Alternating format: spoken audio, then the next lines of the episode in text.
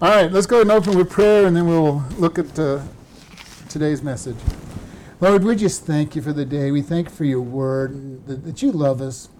Lord, that it takes a work to change us because of you don't break us and that you love us so much. Lord, we ask that you touch us as we read the word and, and, and examine your word, and we just thank you. In Jesus' name, amen. Ephesians chapter 1. We're going to cover verses 19 through 23, but we're going to reread the whole long sentence to get the context back there again. So we're going to start reading at verse 15. Wherefore I also, after I heard of your faith in the Lord Jesus, and love unto all the saints, cease not to give thanks for you, making mention my, of you in my prayers, that the God of our Lord Jesus Christ, the Father of glory, may give unto you the spirit of wisdom and revelation in the knowledge of him the eyes of your understanding being enlightened, that you may know what is the hope of his calling, and what is the riches of the glory of his inheritance in, in the saints, and what is the exceeding greatness of his power to usward who believe, according to the working of his mighty power, which he wrought in Christ when he raised him from the dead and set him at his own right hand in the heavenly places, far above all principalities and power and might and dominion, and every name that is named not only in this world, but also in that which is to come, and hath put all things under his feet to give him the head over all things to the church, which is his body, the fullness of him that fills all in all. Okay, that was one long sentence. uh, so we talked we talked last week about uh, Paul's giving great uh, thanks because of their love and and for the ask them to give them wisdom and revelation and his the knowledge of God, opening our eyes so that they would be enlightened, that we would may, know the hope of our calling and the riches of our glory of our inheritance. And that's all of what we covered last week. So we're going to look at verse 19 to start with. And what is the exceeding greatness of his power to usward who believe, according to the working of his mighty power? You realize the great power God showed toward us. You know, he sent Jesus, his son, to live a perfect life, to die for our sins. Now that is a great act of love. But then after he died and took upon us our, took upon our sins, Jesus, res- Jesus was resurrected. He was resurrected. Victory over death. The first fruit of the new salvation and new man. Mighty power. But in doing so, he did many things at that time. He didn't just forgive us. At the Garden of Eden, when Adam and Eve sinned, they were the rulers of this country, of this world. I was going to say country, but this world. They had the title deed of the world. They were the dominion. For all practical purposes, they were the God of this world. God was God, but they were the one in charge. What they said was, was, a, was, a, was paramount. They were, they were the ruler. Adam named all the animals. Probably named all the plants too, for that matter. but he had the title deed, and when they sinned, the title deed of this world went to Satan. This world took on pain, suffering, death. Disease entered this world. It wasn't just sin, it just wasn't spiritual death. All the world paid for Adam and Eve's sin and is still paying for that sin. Earthquakes, tornadoes, storms, hurricanes, you know, all the stuff that destroy and, and, and harm this world. Paul said it that the earth groans for the return. The earth itself is groaning for it. And I want to just talk, bring us to this whole enlightenment of what really happened at the fall. The fall just wasn't man. You know, what part of the curse was that the ground was going to produce thorns and thistles, and boy, don't us in the desert know that real well. thorns and thistles, and and every other thing that stings and sticks in your foot. Yes. Uh, but the ground was cursed because of the fall. We were cursed. We got diseases all the diseases that happened on this. You know, from the from the simple ones like colds and sore throats to cancers and tumors and and all of the stuff that we face. All started because of one sin and fall. Jesus took upon his body all of that pain, all of that suffering, everything, all of the sin, all of the diseases were placed on him. What a great and mighty work God did. The scope of that work, you know, how often do we just think, oh, he just died for our sins and we're okay? Well, that's a big enough penalty in and of itself.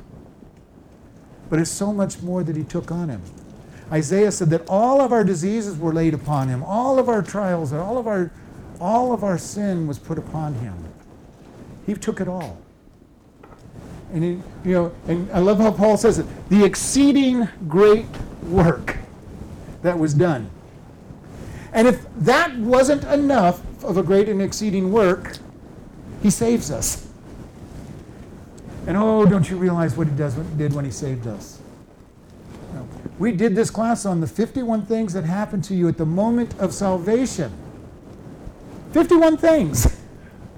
I just wanted to highlight, I put down here five things to highlight. According to Ephesians 1 7, which says, To whom we have redemption in his blood and forgiveness of sin according to the riches of his grace. We are totally, completely forgiven of our sins. He didn't forgive you of your sins up to the point of the time that you accepted him and then said, From now on, you've got to do good. He didn't say, From now on, you've got to live up to the salvation I gave you. We are totally forgiven of sin. I want that to sink in. Total. I keep talking to so many people that can't forgive themselves because they don't understand that they are forgiven. Who can't forgive others because they don't feel, realize that they're forgiven. God has forgiven us. That should have an impact on the way we see ourselves and the way we act and how we see others and, and treat them. If I'm forgiven, every one of you who have Jesus in your heart are forgiven. I don't make I, God does not make me pay for my forgiveness. He doesn't say, "Well, now when you do 50 good things, I can I, you can have fellowship with me." How many of us treat others that, that need our forgiveness and say, "Well, when they're good enough, I will I will talk to them again. I will love them again when they when they've proven that they've changed." I am so glad that God doesn't make me prove that I've changed. Because I can tell you, especially in my earlier days, it took me a long time to learn things. I'm still pretty slow, but in my early days, I was really long time learning things. You know, I've gotten much faster. but I am so glad that God didn't say, "Oh, you failed. Now you got to now you got to go another another. You go start from the beginning until you prove that you're good." He has forgiven us, completely forgiven us.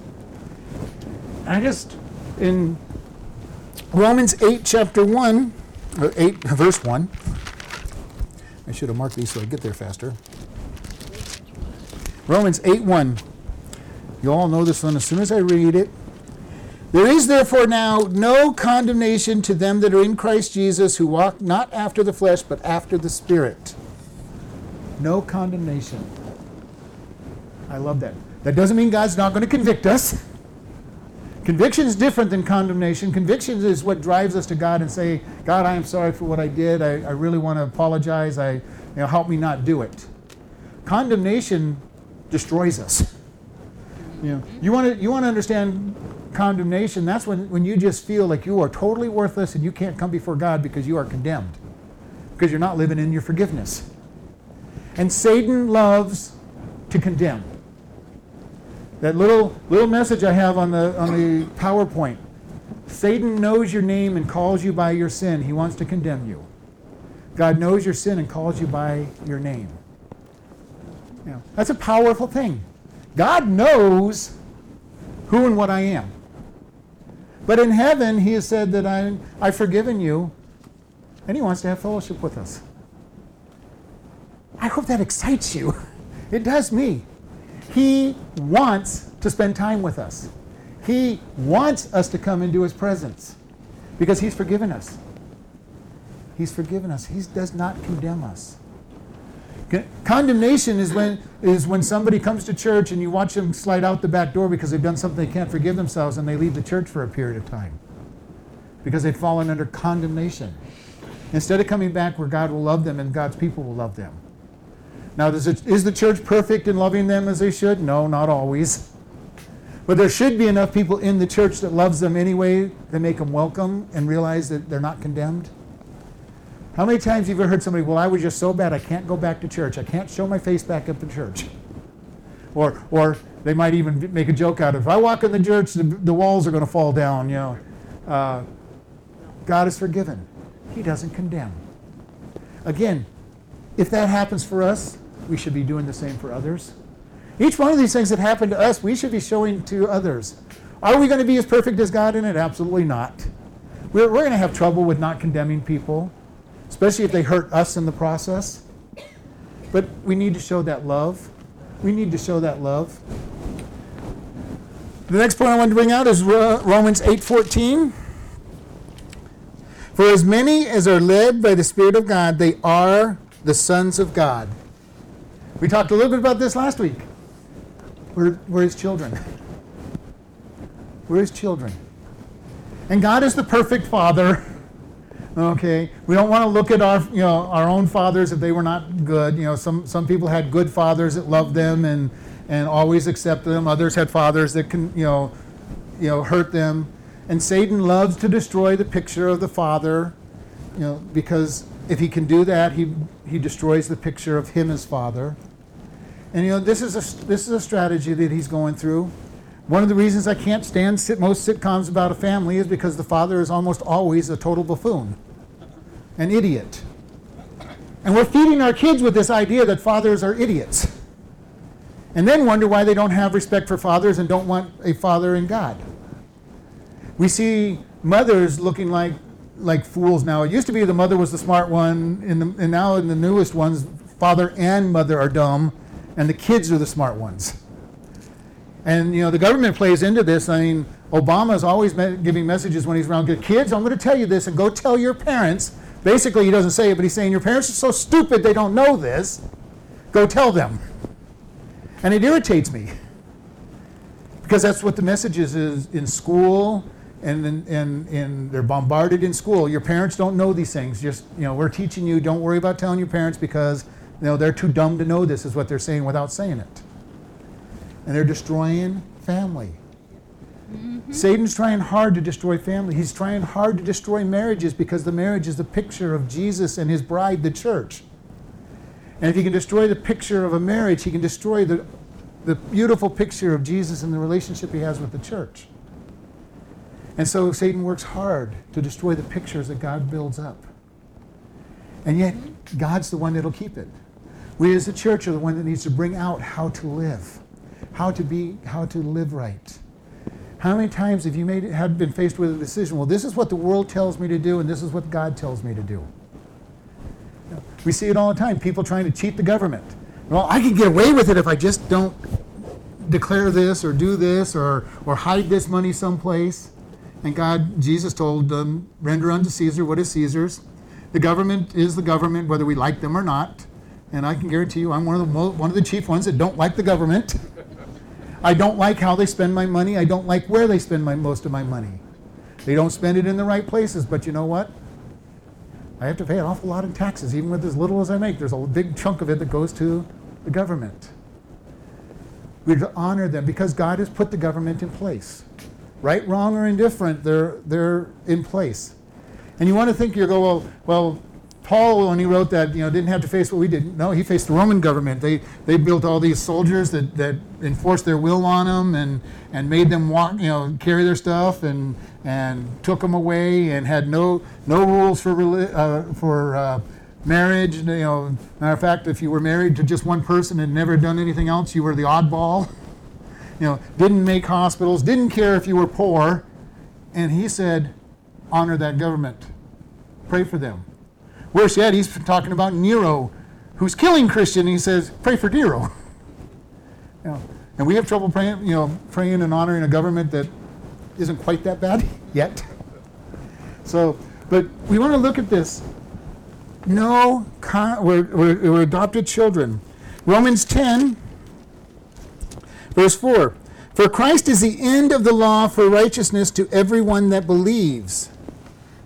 We're free from the curse of the law. And we're not saying by that that the law was bad, the law is good.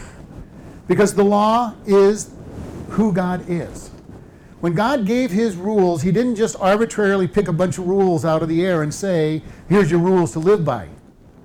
He gave rules that represented who he is. Don't take his name in vain. Why? Because he is so holy and righteous. Don't murder because life is precious. He gave it to us. Don't steal because he gives us the stuff that we're, we're to, to keep. Every single rule that he had represents God. It wasn't just arbitrary saying, I think I'll just say, you know, is lying good or bad? Flipping a coin and saying, well, you know, what would happen if we flipped a coin and it came up lying was good? Could you imagine living in a world like that? you know, uh, it came out of who he is.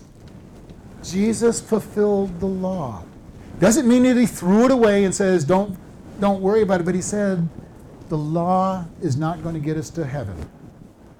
You can, you could obey all the rules in the Bible and miss one of them and end up in hell. That's what he told the rich young ruler. He goes, How do I get to heaven? He says, You know the rules, you know the law, keep it. And he answered, Well, I've kept them. And what an arrogant kid in the first place. you know, I've kept all the law. you know, I haven't, I haven't violated any of it. Well, I'm, and just in that statement, and we know that he lied. But Jesus didn't challenge him on that one. Remember what Jesus told him? He says, Go and sell all that you have and give to the poor. Mm-hmm. And he walked away in sorrow because he had much. Was Jesus condemning his wealth? No, he wasn't condemning the wealth. He was condemning the fact that he trusted in his wealth and not God. Because he said, Go and give. Give it all away. Trust God. And he walked away sorrowful. He had a God in front of God. He, he had missed one of the very first rules. Not, not even getting down to the other ones that we know that he, you know, that he didn't keep. But God has freed us from the law and said, You are forgiven. The law isn't what you're going to have to live by. I appreciate his grace. I appreciate his mercy. And as I've said before, the fact that we're freed from the law doesn't mean I'm going to run out to, run out of here and start lying to everybody I can lie to and steal from everybody and kill everybody. That is not what's going to happen when you're given the grace to not be under the law because you've got God in your in your heart. Matter of fact, it becomes harder to break the laws if God's in your heart. Because his little voice is saying, uh, What do you think you're doing? Uh, it, you, you may not be bound with this, but it's still not right. So we're freed from it, but not completely rejecting it. But we're not bound by it. Have you ever been around somebody who's so bound up by rules? I've seen Christians that are so bound up by rules, they have no joy in their life, they have no, no peace. They're so worried about violating a rule and re- getting God to reject them because they're bound up on their rules. And usually they're not even rules in the Bible. You know, I remember a day when there was a statement, you know, no Christian go to a movie, you can't play cards, you can't, you know, women, don't you dare wear pants, you know, because that's terrible. Men, you know, don't have long hair, and when you go to church, wear your wear your three-piece suit, or and if you don't do these things, you're going to hell. Now, and we kind of laugh about that now where we're at, but you know, there were these rules and you know, in most churches, there are still rules. Follow these rules. They're un- unwritten anywhere. But a, if you violate these rules, you're going to be looked at like, what's wrong with this person? You know, how, how can this person be doing this? God does not bind us up by these. But we're bound up even harder, aren't we, in one sense? Jesus said that even though we, you know, he says, you've heard it say that you to love your enemy and hate your, uh, love your friend, you know, do good to those and love your uh, and love your enemies. But he told us that it is to be even. I'm totally confused, so that's okay. Tongue tied too. You're human. Am I? Shucks, I thought I wasn't.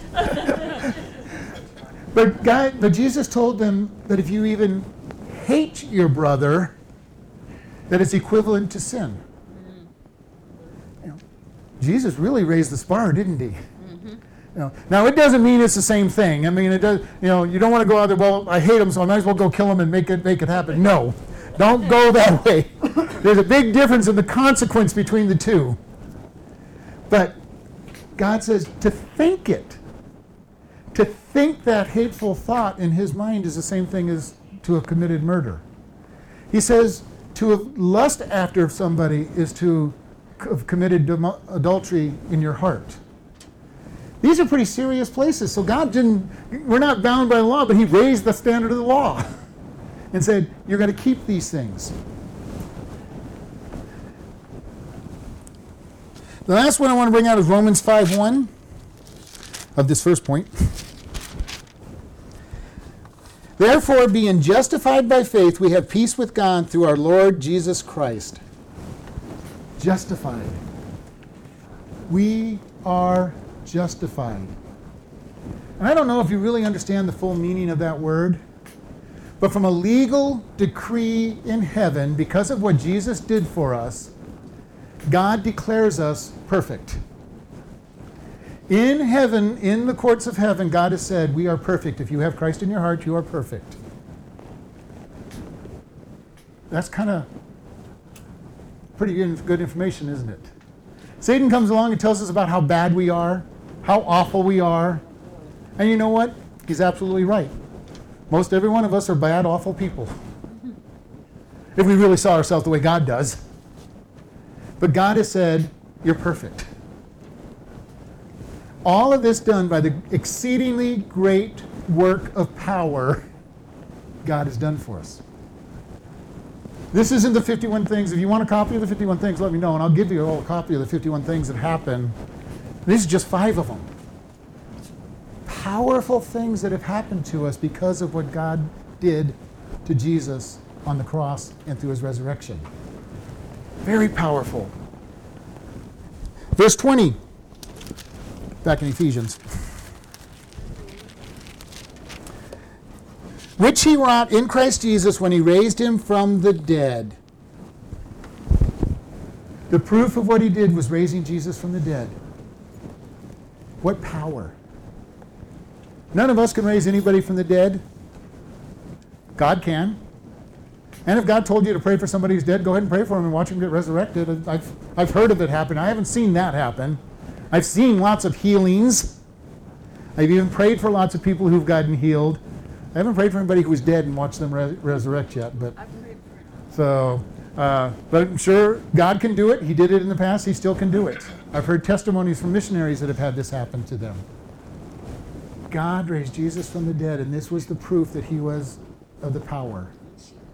Satan could not hold Jesus. He wanted Jesus, he wanted to keep him in the grave. His whole goal was to keep him in the grave. I've, I've killed God. Can you imagine the party Satan was having for three days? I killed God, I won. He's dead. And then he resurrected. and with him came the loss of the title deed to this world. And the power of the resurrection. We just think about that. The power of the resurrection when he was raised from the dead. In First, Chron- uh, First Chronicles, First Corinthians 15.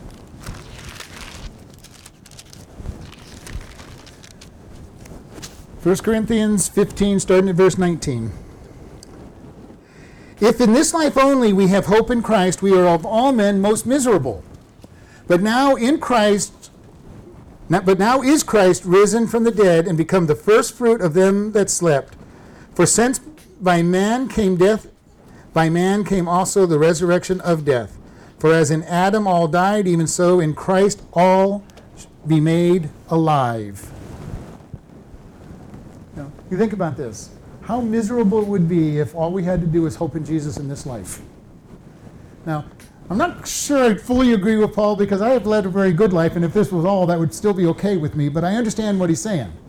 If this is all there is, then we're wasting our time. But Jesus was the first fruit of resurrection. That makes it, if you know your uh, Jewish feast, one of the feasts that he fulfilled was the Feast of First Fruits. He died on Passover. He was buried during unleavened bread, and he rose again on first fruits. three Jewish festivals fulfilled by the death of Jesus. The birth of the church was on Pentecost.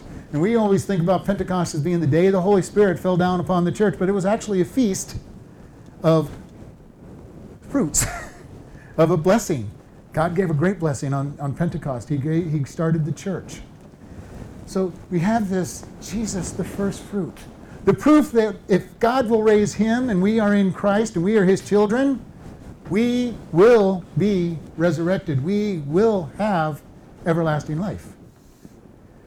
And think about this everlasting life, and I've said this before, does not start the day you die and go to heaven. Everlasting life starts the day you accept Jesus Christ into your heart and say, I accept the gift that you gave of dying for my sins and ask you to come in. And he comes in, and you are made alive. You have everlasting life from that point, everlasting. I love the idea that God keeps telling us everlasting life. You can't lose everlasting life. That you won't, you can't, and it won't happen. You could maybe not have it in the first place and think you have had it. Can't tell you in 44 years how many people I've seen in their 60s, 70s come to, come to church and all of a sudden realize they've never known God. Never known Him. They know a lot about Him. They've been very faithful to church, maybe. but they have never known him and known his power. My challenge is for you look at your own life. Are you growing in Christ? If you are, thank God, praise God, you're growing and you're in him. If you're not, seriously look at your life and say, Do I know him? Because I can't tell you whether you do, I just know that I know him. There's certain people I look at and I, I look at the way they live and the way this the Spirit shines out of them. I'm going, I am pretty sure they know God. But even in that person, I can't absolutely be sure because it's between them and God. But when you know that you know, nothing's going to tell you differently. That doesn't mean you're not going to go through those times and saying, "Well, gee, I've been uh, things have really been going bad for me. You know, do, do I know him?" That's when you put back your landmark and say, "Yes, I knew him. I know him. I know that I know." And God says, He told the, the children of Israel as they were wandering the desert, "Put up the landmarks." Put up these pillars. And when your children ask, What is this pillar about? you can recant the story to them about how this happened and how they were grown. We need those same marks in our life. This is the day I got saved. This is the day that God showed me that he, His power by doing this. This is what when I when I saw His Spirit do this. It, we need those because I can guarantee every one of us have probably been at some point in our life at a time when we say, "Wow, God, do I really know You?" because we don't live by the truth. We live by feelings so often. We let our feelings drive what we think. Jesus said, The truth will set you free. And that means that we are to believe the truth. It happens for many of us when we're married with our spouse and we go through that period of dry time and going and we're looking at our spouse saying, Why am I living with this person and why are we together? I can guarantee every you, most of you have been married long enough, you know what that, where that point is, where your feelings are saying, I don't even like this person anymore. And the truth of God says, stay together. And then in another couple years, you're back to where you're feeling love and excitement, and you know that you love that person still. And you're thankful that you didn't give in to your feelings. You know, we often do this. We often do this with our feelings. How many of you have ever been mad enough that you would, if you didn't have to worry about it, you would have killed somebody? You know, I know I've been there. Now, my common sense says don't do it. and my the truth beat the law, you know, beat down. But how many times do we not listen to the truth and we follow our feelings? But God says that He is the one that will rise us up. He is the one that has given us this. The second half of verse 20 in Ephesians 1 says, and set him at his right hand in heavenly places. That little phrase has so much in it. Jesus is sitting in heaven at the right hand of the Father. Number one, when do you sit? If you're work, if you're a hard worker, now most many of us don't work that way anymore. But in the old days, when you had to work on a farm or a factory, you know, or you were doing a job, you didn't sit until the job was done. So this verse is saying Jesus finished the work. This is powerful. He finished the work of our redemption, and he's sitting beside the Father. What side of the Father? The right hand side of the Father. In the Bible, when it says right hand, they're talking about the side of approval. We still have that term in our in our mentality. This is the right, my right hand person. I trust this person. If they say something, you might as well be listening to me because I'm putting that much authority in there in them. I trust them uh, when they. I know they're going to do it right. I know they're going to speak it right. This is. I couldn't do without this person. You know. And left hand always had that uh, idea of well, this is a. I'm not so sure about the. not so sure about this person. They're okay. Jesus said that in Revelation, he says that the sheep will go on his right side and the goats will go on the left side to destruction. Disapproved or approved. Jesus is sitting. He finished the work.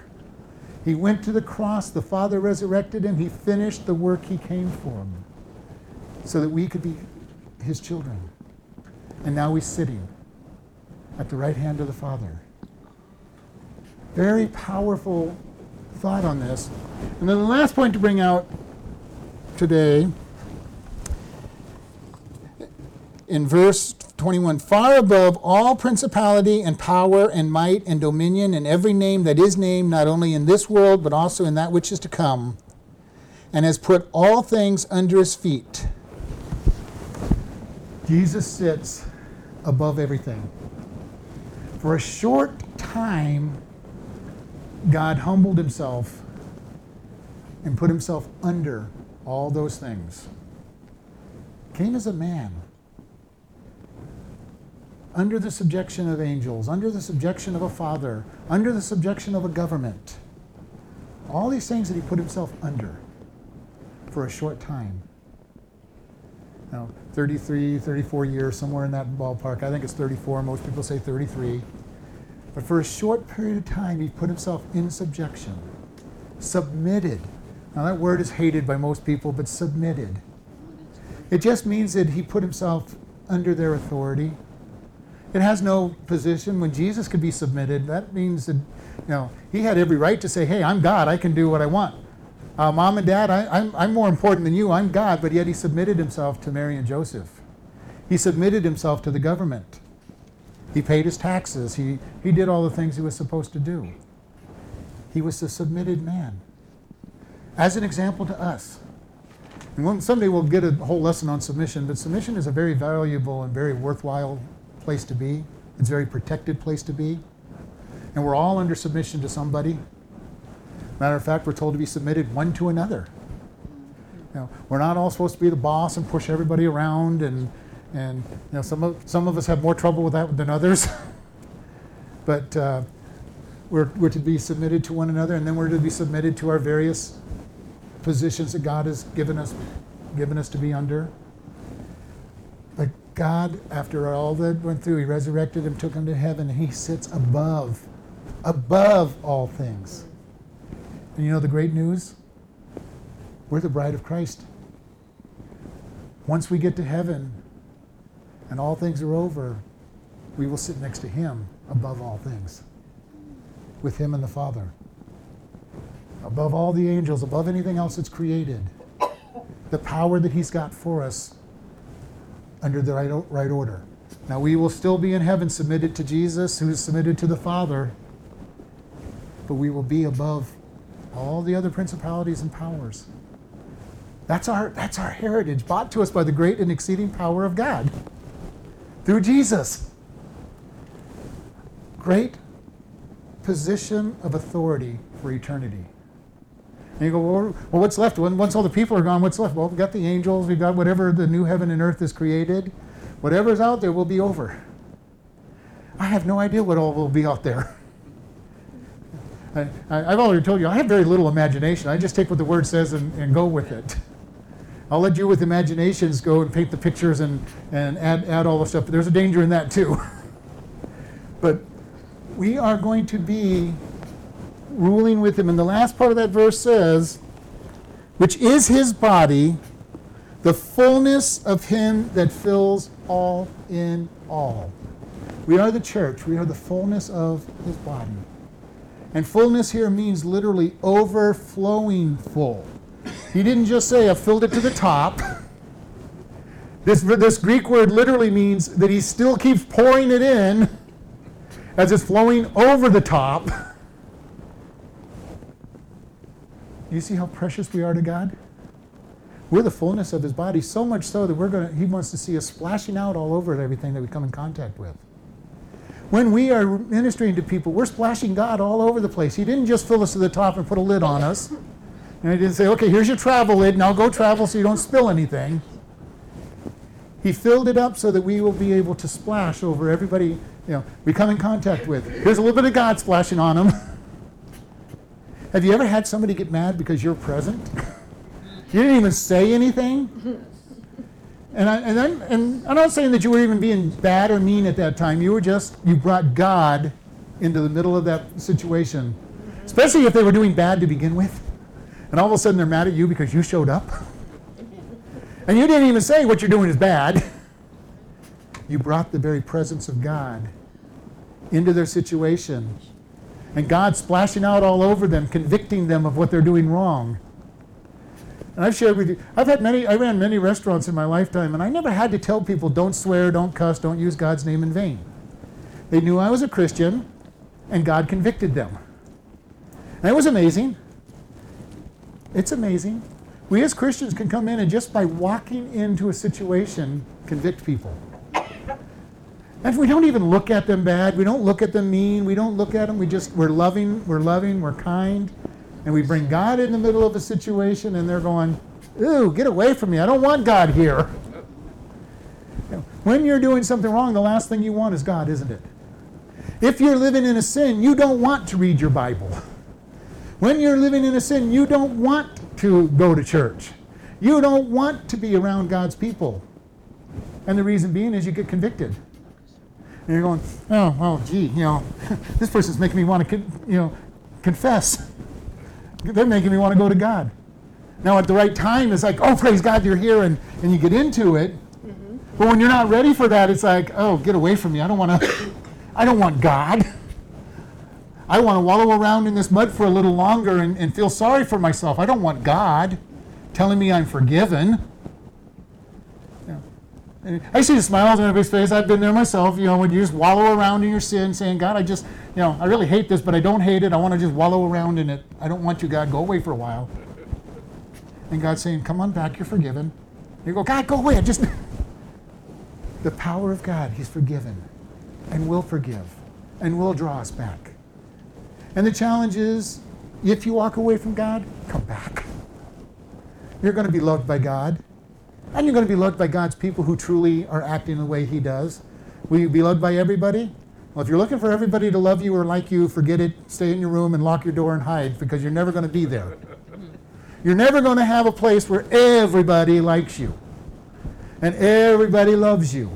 It's just never going to happen. And I don't care how good you are. Jesus had lots of people who didn't like him. They hung him on a cross. You can't get any better than Jesus was. And he wasn't liked by everybody. As a matter of fact, by the majority, it seemed that he was disliked by. And you couldn't get any better than him. You couldn't get any more perfect and loving than him. And he told us flat out that they hated me, they're going to hate you. So we shouldn't be surprised when people dislike us, come against us, say terrible things. Maybe in the very near future, do physical damage to us. It's coming. It's coming physical pain. They went through it in the New Testament. And through the last 1900 years or 2000 years, it's been times when physical pain has been part of being a Christian. God didn't say we weren't going to have pain, He said He was going to give us the strength to go through it. And as I've shared, I love the disciples' answers. Thank God He found me worthy of suffering for Him. We need to get that mentality in our mind because it's coming. If we suffer for Him, we need to say, it's not thank God for the suffering, because if, the, if you are thanking God for the suffering, there's something mentally wrong with you in the first place. but thank God He made, found me worthy to suffer for Him. There's a big difference between those two statements. But that's where we need to be. God, thank you that I'm worthy. I'm worthy to go through whatever it is you want me to go through. And some people go through a lot, some people don't. And I'm not going to say one's worthy and one's not. I'm not going to go there, but those who are going through it, God has said, You definitely are worthy. I'm going to use that testimony. We still use the testimony of all the disciples. We use the testimony of Esther, afraid for her life as she goes into the king to save her people. We use the testimony of Joseph, sold into slavery for 13 years for no reason. And then when he thought things might be okay, he gets thrown into prison for falsely accused of rape. How would you have liked to have been Joseph? God, I was really following you, and you know, here I am a slave. You know, okay, God, you've finally been blessing me. I'm, I'm, I'm master of this house. Now I'm in. The next day, I'm in jail. you know, falsely accused, and I'm in jail. We hadn't. We know the end of the story. We know he gets you know, resurrected out of jail and made second in command, but he didn't know that. As far as he knew, the charge for rape in that country was still the same as it is in many countries death. He had a death sentence hanging over him every day. Any day they could have pulled him out of the jail and said, okay, now we're executing you. And he's following God, staying faithful to God. And then he sees the blessing. There's always a blessing. Even if it's going to be only in heaven, there's going to be a blessing for all the stuff that we go through. And we want to be aware of that. Usually we get to have the blessing on earth as well. Usually. But not always. But I want to encourage us are we ready to face God? Are we ready to look for God? His power, His work. And I want you to notice, I want you to reread those later on. Read those verses and see how many times it says His. Not me. Not look what I've done. God, uh, I've opened my eyes. I now understand. I, I see clearly. Uh, I deserve this. I deserve that. Matter of fact, as I've told many people over the time, if you start hearing yourself saying I a lot, look at your motives. Look at your motives.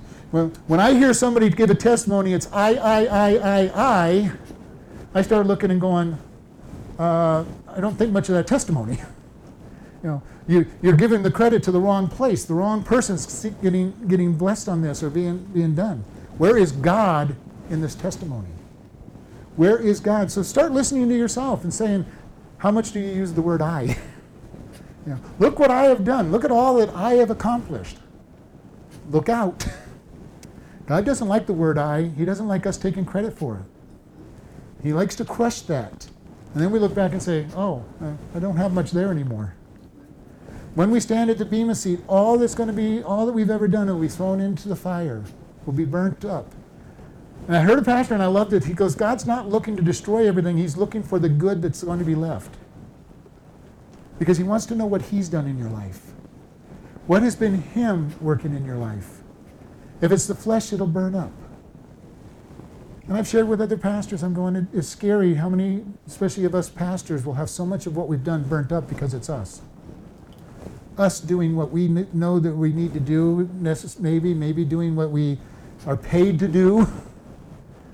But how often is it that we do things in the flesh? Maybe great things, you know, you help counsel somebody, got them, got them to not kill themselves, got them to, to not commit, you know, uh, not to get a, a divorce or, or even to serve God in a better way, but it was you using your own strength. Burnt up. the flesh burnt up. Good for the person who got it, but burnt up. We need to be looking at what God wants us to do. We're letting Him lead, let Him work. We're going to close in prayer. Lord, we just thank you for your exceedingly great power that you give toward us, all the wonderful things that you've done for us, all the greatness that you've shown us, the fact that Jesus died to pay for our sins, Lord. Lord, we just thank you for that. We all are sinners. We all need you. Lord, if there's anybody in this room that doesn't know you and, and will, they will be convicted of their sin, that they deserve punishment, and they will accept you as their Lord and Savior. And just say a very simple prayer Lord, I know that I've sinned. I deserve the punishment. I believe that you died for my sins. Come into my heart, Lord Jesus, and make me a new creation. And Lord, we thank you for that. In Jesus' name, amen.